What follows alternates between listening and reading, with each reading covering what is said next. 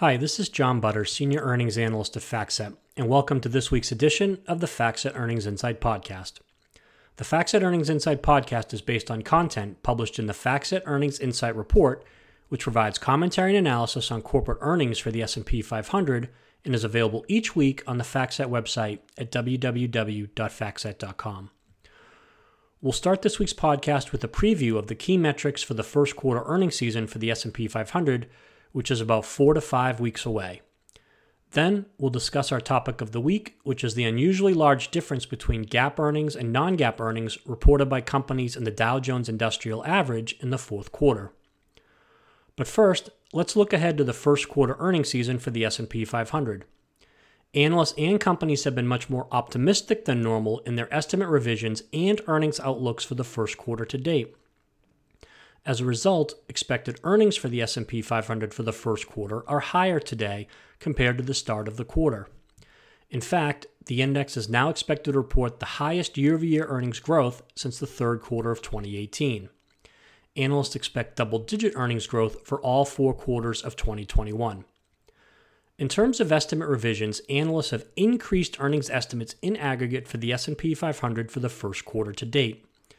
We typically look at the change in the bottom-up EPS estimate for the index to measure EPS estimate revisions by analysts. The bottom-up EPS estimate for the first quarter has increased by 5.6% since December 31st.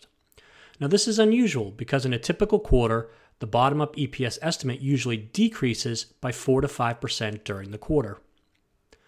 In terms of guidance, more S&P 500 companies have issued positive EPS guidance for the first quarter than average as well. In determining whether guidance is positive or negative, we compare the projection of the company to the mean EPS estimate of the analysts at the time of the guidance. At this point in time, 94 companies in the index have issued EPS guidance for the first quarter. Of these 94 companies, 60 or 64% have issued positive EPS guidance. This percentage is well above the five year average of 33%. It should be noted that the overall number of companies issuing EPS guidance for the quarter of 94 is below the five year average of 104. Because of the net upward revisions to earnings estimates, the estimated year over year earnings growth rate for the first quarter is higher now relative to the start of the first quarter. As of today, the S&P 500 is expected to report year over year earnings growth of 22.1%, compared to the estimated year over year earnings growth rate of 15.5% back on December 31st.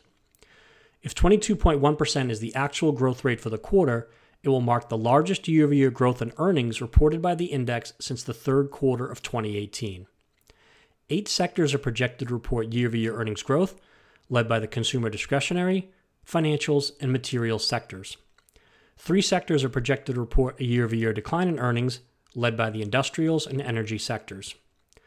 Looking at future quarters, analysts also project double digit earnings growth for the remaining three quarters of 2021, with earnings growth peaking in the second quarter of 2021 at almost 51%. The forward 12 month PE ratio is 21.9, which is above the 5 year average and above the 10 year average. And during the upcoming week, two S&P 500 companies are scheduled to report results for the fourth quarter and five S&P 500 companies are scheduled to report results for the first quarter. Nike will be the first Dow 30 component to report results next week. Now let's move on to our topic of the week, which was the unusually large difference between non-GAAP and GAAP earnings reported by companies in the Dow Jones Industrial Average in the fourth quarter. While all publicly traded U.S. companies report EPS on a GAAP basis, which stands for Generally Accepted Accounting Principles, Many U.S. companies also choose to report EPS on a non GAAP basis. There are mixed opinions in the market about the use of non GAAP EPS. Supporters of the practice argue that it provides the market with a more accurate picture of earnings from the day to day operations of companies, as items that companies deem to be one time events or non operating in nature are typically excluded from the non GAAP EPS numbers. Critics of the practice argue that there is no industry standard definition of non GAAP EPS, and companies can take advantage of the lack of standards to exclude items that, more often than not, have a negative impact on earnings to boost non GAAP EPS. As of today, all of the companies in the Dow Jones Industrial Average have reported actual earnings for the fourth quarter. What percentage of these companies reported non GAAP EPS? what was the median difference between non GAAP EPS and GAAP EPS for these companies? And how did these differences compare to recent quarters? Well, for the fourth quarter, 23 of the 30 companies in the Dow Jones Industrial Average reported non GAAP EPS. Since 2016, 22 of the companies in the Dow Jones Industrial Average have reported non GAAP EPS on average. Thus, the number of companies in the index reporting non GAAP EPS for the fourth quarter was just slightly above the average since 2016. Of these 23 companies, 17 or 74% reported non GAAP EPS that exceeded GAAP EPS. Since 2016, 74% of the companies in the Dow Jones Industrial Average have also reported non GAAP EPS that exceeded GAAP EPS. Thus, the percentage of companies in the Dow Jones Industrial Average reporting non GAAP EPS above GAAP EPS for the fourth quarter was equal to the average. The median difference between non GAAP EPS and GAAP EPS for these 23 companies was 31.7% in the fourth quarter.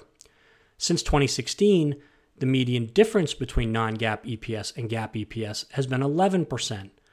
Thus, the median difference between non GAAP EPS and GAAP EPS for companies in the Dow Jones Industrial Average in the fourth quarter was much higher than the median difference since 2016. In fact, the fourth quarter marked the second consecutive quarter in which the median difference between non GAAP EPS and GAAP EPS exceeded 30% for companies in the Dow Jones Industrial Average. It also marked the third highest median difference between non GAAP EPS and GAAP EPS for the Dow Jones Industrial Average since FactSet began tracking this metric in 2016. It trails only the fourth quarter of 2017 and the previous quarter. So, what is driving the unusually large spread between non GAAP EPS and GAAP EPS for the Dow Jones Industrial Average in recent quarters? Well, it does not appear to be related to the recent constituent changes to the Dow Jones Industrial Average. Amgen, Honeywell, and Salesforce replaced ExxonMobil, Pfizer, and Raytheon Technologies in the Dow Jones Industrial Average during the third quarter. All three of the companies that were added to the index have reported non GAAP EPS in recent quarters, while all three of the companies that were replaced had also reported non GAAP EPS in recent quarters. It is interesting to note that if the three previous constituents, ExxonMobil, Pfizer, and Raytheon Technologies, were still in the Dow Jones Industrial Average today, the median difference between non GAAP EPS and GAAP EPS would still have been above 30% for both the third quarter and the fourth quarter. Therefore, it does not appear that the change in constituents is the cause of the wider spread. Here are the five companies in the Dow Jones Industrial Average that had the largest difference between non GAAP EPS and GAAP EPS in the fourth quarter. First is Walt Disney, which reported non GAAP EPS of 32 cents and GAAP EPS of 2 cents. Second is Walgreens Boots Alliance, which reported non GAAP EPS of $1.22, but GAAP EPS of a loss of 36 cents. Third is Walmart, which reported non GAAP EPS of $1.39, but GAAP EPS of a loss of 74 cents.